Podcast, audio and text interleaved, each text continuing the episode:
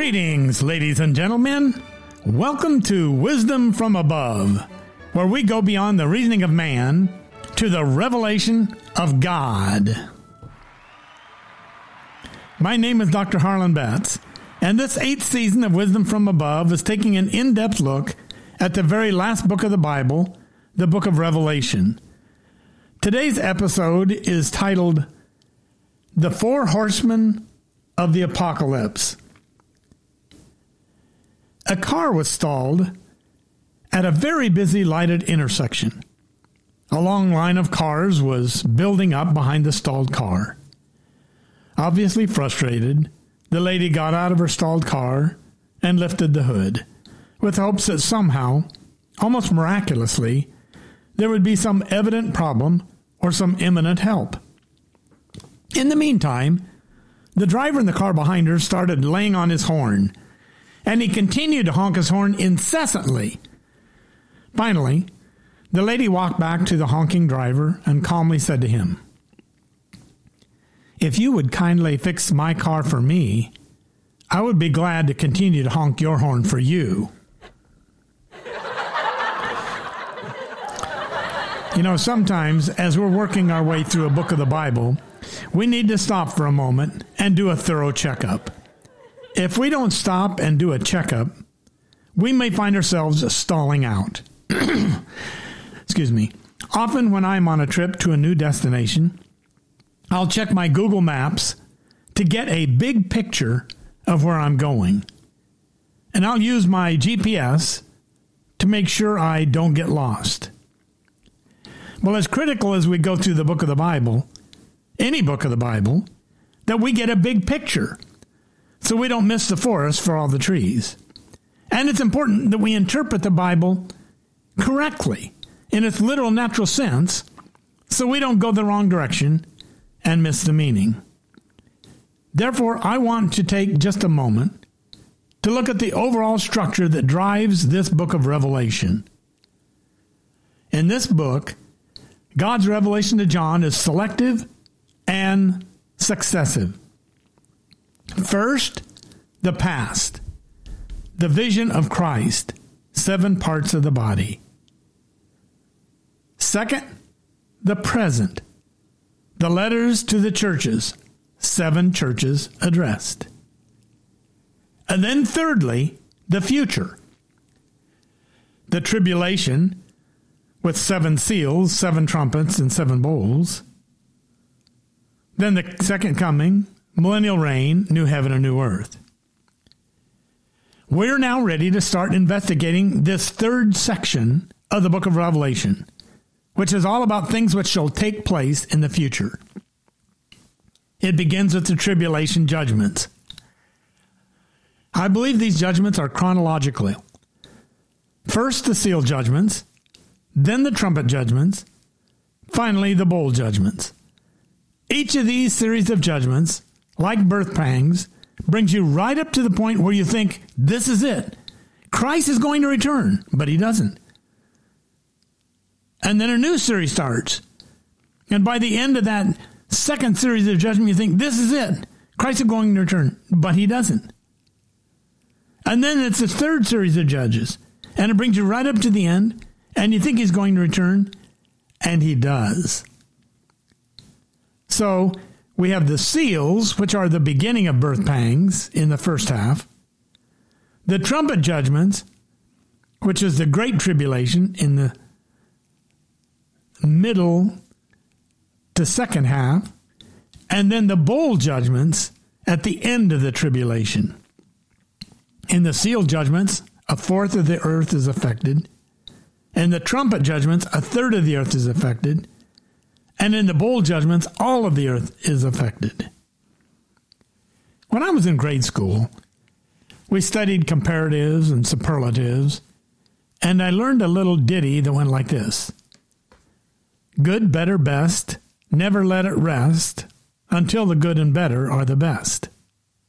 Well, the comparatives and the superlatives and the tribulation judgments are just the opposite. I like to put it this way Bad, worse, worst. Never before so cursed.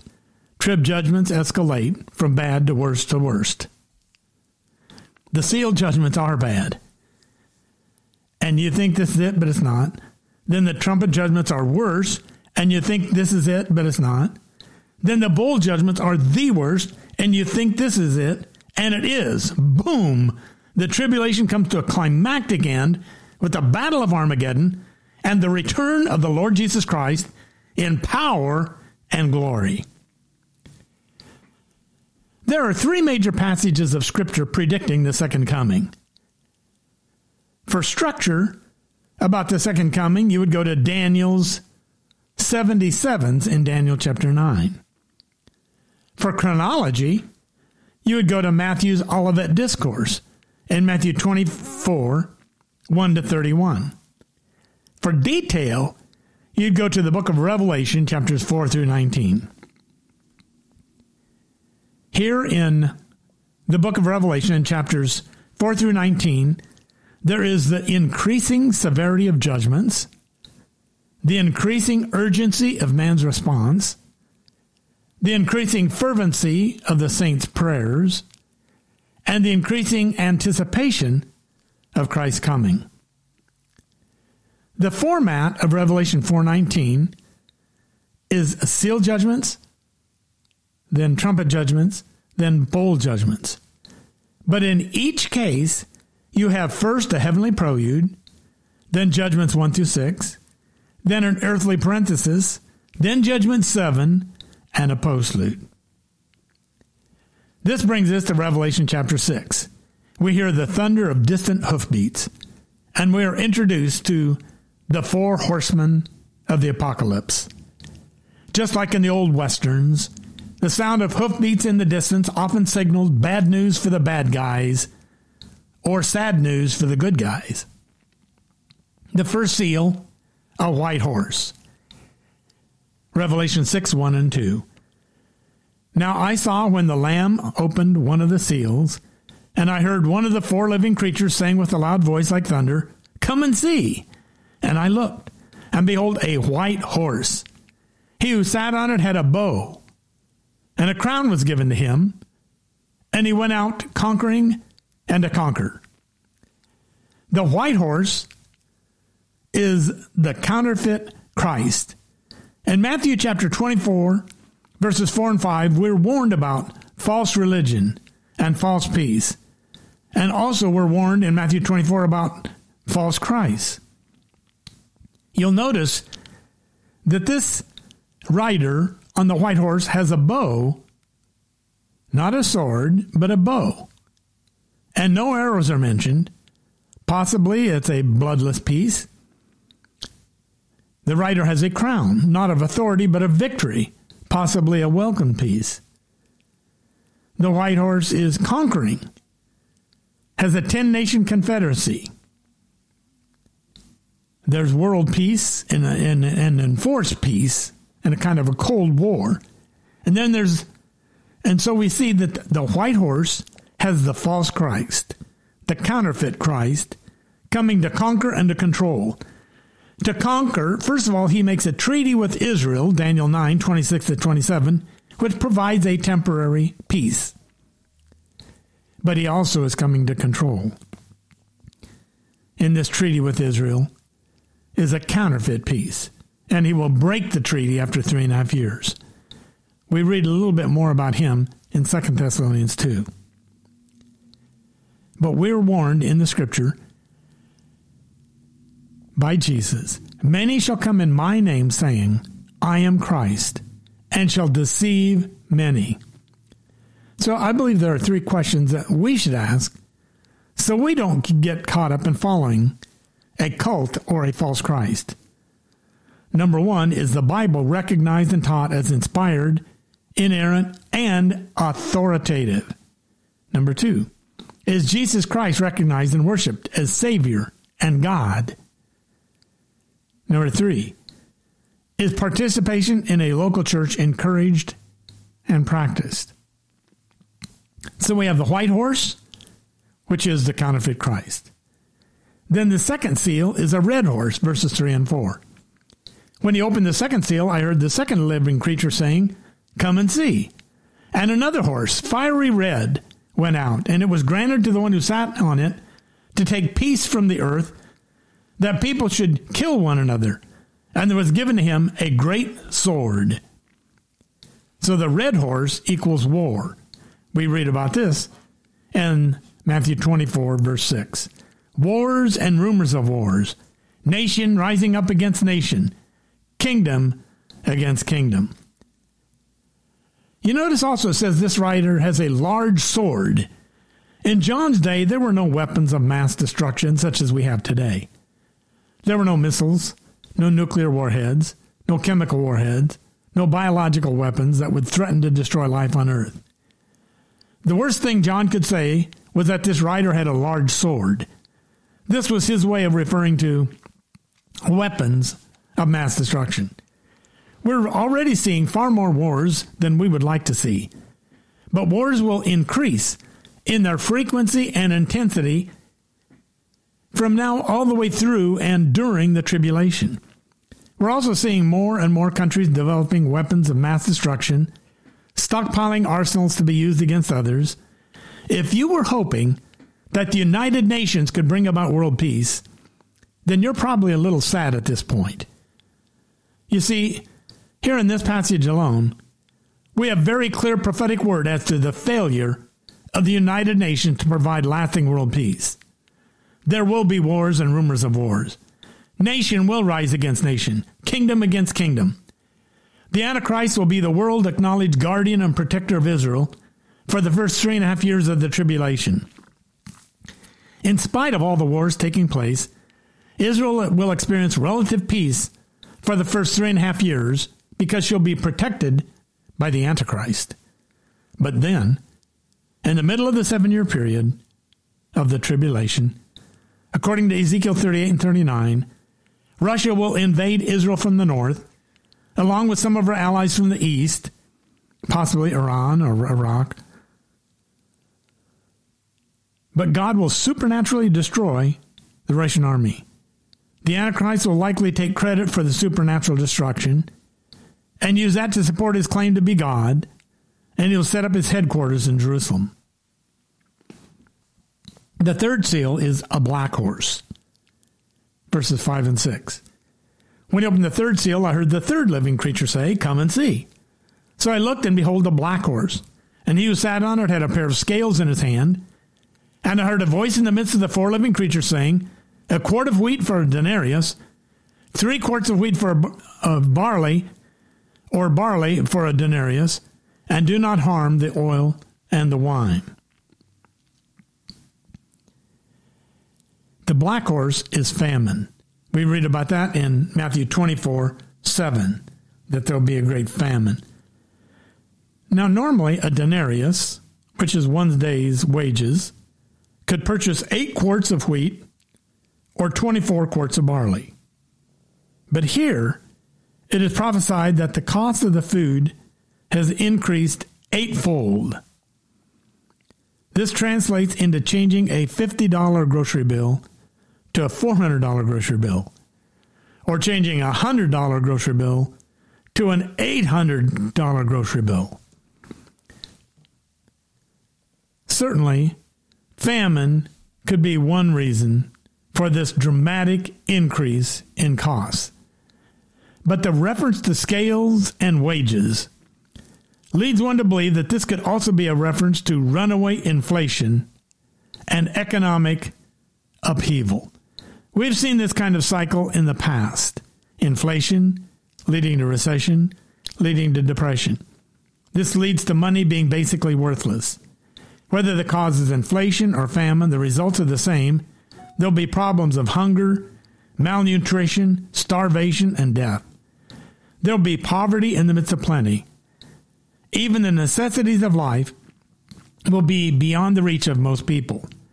There will be a few haves, and there will be many, many have nots. This could set the stage for the Antichrist economic reform talked about in Revelation 13. We'll get to that later.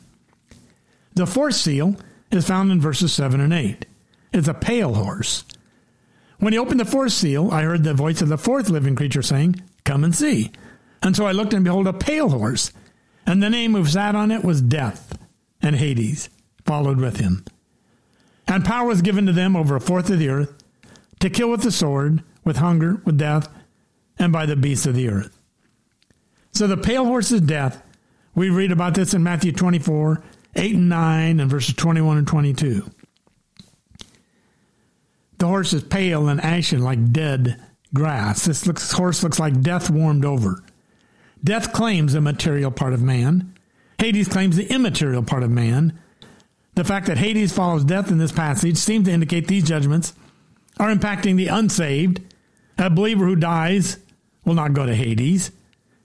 There are four executioners highlighted in these verses the sword or war, gang wars, ethnic cleansing, terrorist attacks, suicide bombing, governmental massacres, mob riots, etc., hunger or famine, and this will be drought and famine. The land is dry and cracked and barren. Little children have distended stomachs, spindly arms and legs, hollow eyes. Pestilence or disease. Sanitation breaks down. Safe drinking water is not available. Food is scarce. Then you have dysentery and typhoid and cholera and other disease spreading. In addition, there'll be the devastating effects of biological or chemical warfare. And then wild animals, unrestrained carnivores, with drought and famine and loss of vegetation, wild animals will turn increasingly to human beings as their quarry and prey. But the result, according to this passage, is one fourth of the world's population will be destroyed. That's about 1.5 billion with a B, 1.5 billion people killed. This is really a part of God's plan seen over and over throughout the scripture, a plan where God allows men and women to make choices and then to experience the natural consequence of those choices. Whatever they sow, that they'll also reap. But in the tribulation, it'll be even more clearly evident because God will allow these human beings to act without restraint so people can see the terrible outcome.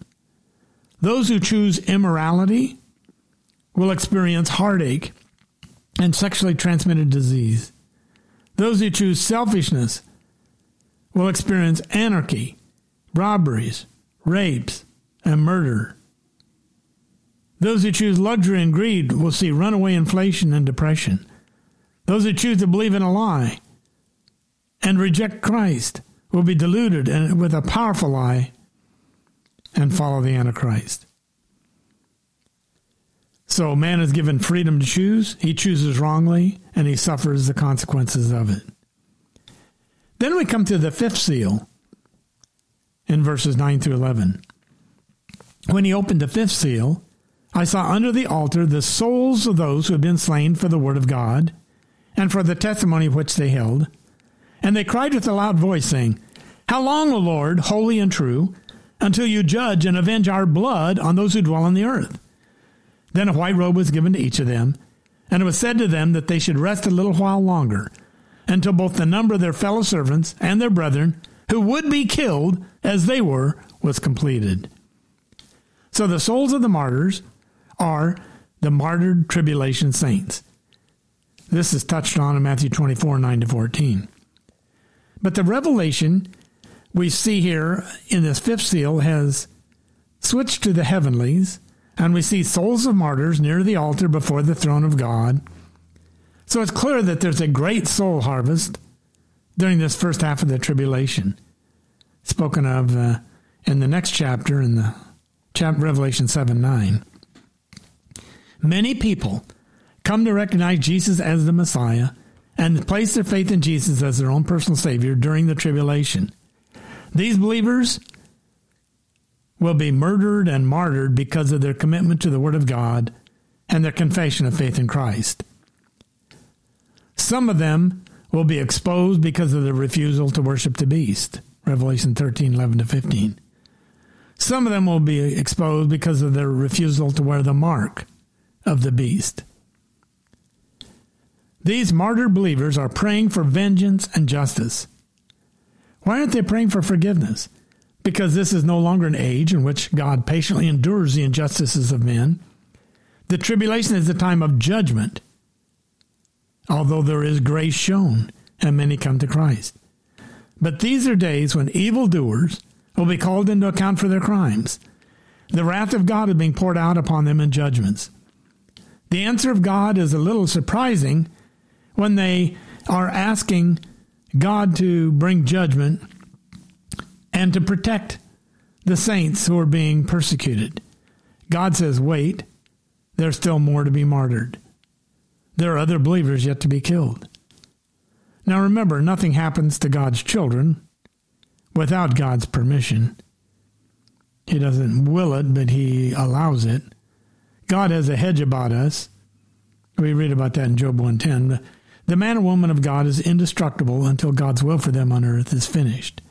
Then we come to the sixth seal, cosmic disturbances, in verses 12 to 17.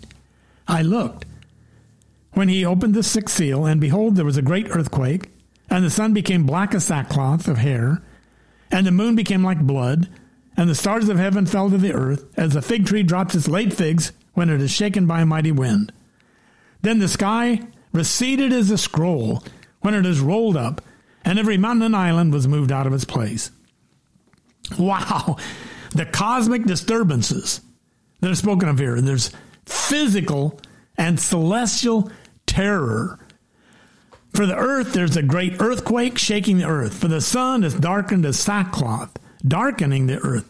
The moon appears to be reddened as blood. The stars are falling to the earth in meteor showers. The sky appears to be splitting apart and rolling up for Christ's return. These cataclysmic phenomena will be the result of will will result in dust and ash thrown into the sky by earthquakes and volcanoes.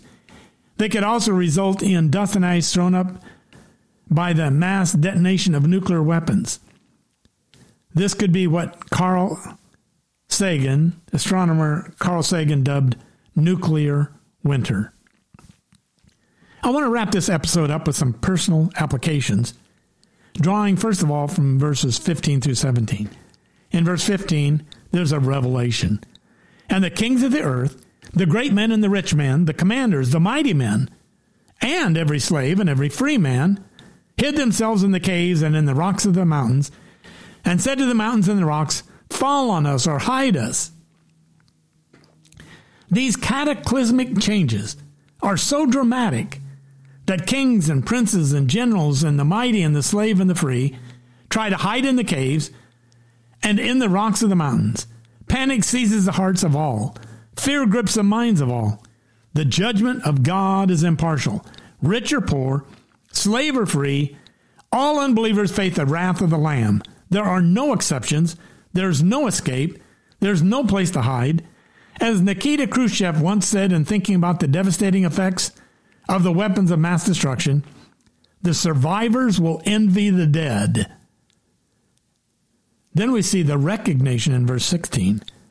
They say, Fall on us and hide us from the face of him who sits on the throne and from the wrath of the Lamb. These unbelievers recognize that this is the judgment of God and the wrath of the Lamb, the Lamb that they rejected. They recognize that this is a judgment upon them for their rejection of the Lamb and for their persecution of the saints. Then in verse 17, for the great day of his wrath has come. They think it is the end of the world as they have known it, and it is. But instead of turning to God and trusting in Jesus and repenting of sin and receiving eternal life, they turn away from God in fear and rebellion and seek death. But they can't escape his judgment. Why? The great day of his wrath has come. And then there's a realization, verse 17 who is able to stand? Can you answer that question? Who is able to stand in this day of the wrath of the Lamb? The one who can stand is the one who's trusting in the Lamb in Jesus Christ. Revelation chapter 6 highlights the anticipation of Christ's return, the fervency of the saints' prayers, the severity of God's judgment, the blindness of men's heart, the urgency of man's response. Today is a day of grace. The tribulation, which will follow the rapture, is a day of wrath. What will it be for you? If you're not sure you're going to heaven, if you've not yet placed your faith in Jesus, if you've not established a personal relationship with God, if you're not yet a child of God, today is the day of salvation. The rapture could come at any moment. And if you're not a believer in Jesus Christ, you'll be left behind. You'll go into the tribulation. And you don't want to go into the tribulation. It'll not it won't be a party. It won't be a picnic. It will be a time of horrific judgment and cataclysmic tribulation. Don't be left behind. God doesn't want you to go through this time of great tribulation and the outpouring of his wrath. That's why he sent his son. That's why Christ came for you. That's why Christ died for you. That you might believe in him and have eternal life and live with God and experiencing the joy of that relationship with God and the eternal life that only he can give. Believers, we need to get the word out. We need to sound a warning. We need to share the gospel. We need to manifest the love of God. Thank you, my friends, for joining me in this episode of Wisdom from Above. Thank you for sharing this podcast with your family and your friends. I truly appreciate what you're doing to help me grow this podcast outreach. I look forward to meeting with you again next week as we continue our study of the book of Revelation. Until then, I wish you a great week and God's blessings. Thank you so much for joining me in this passionate quest for wisdom from above.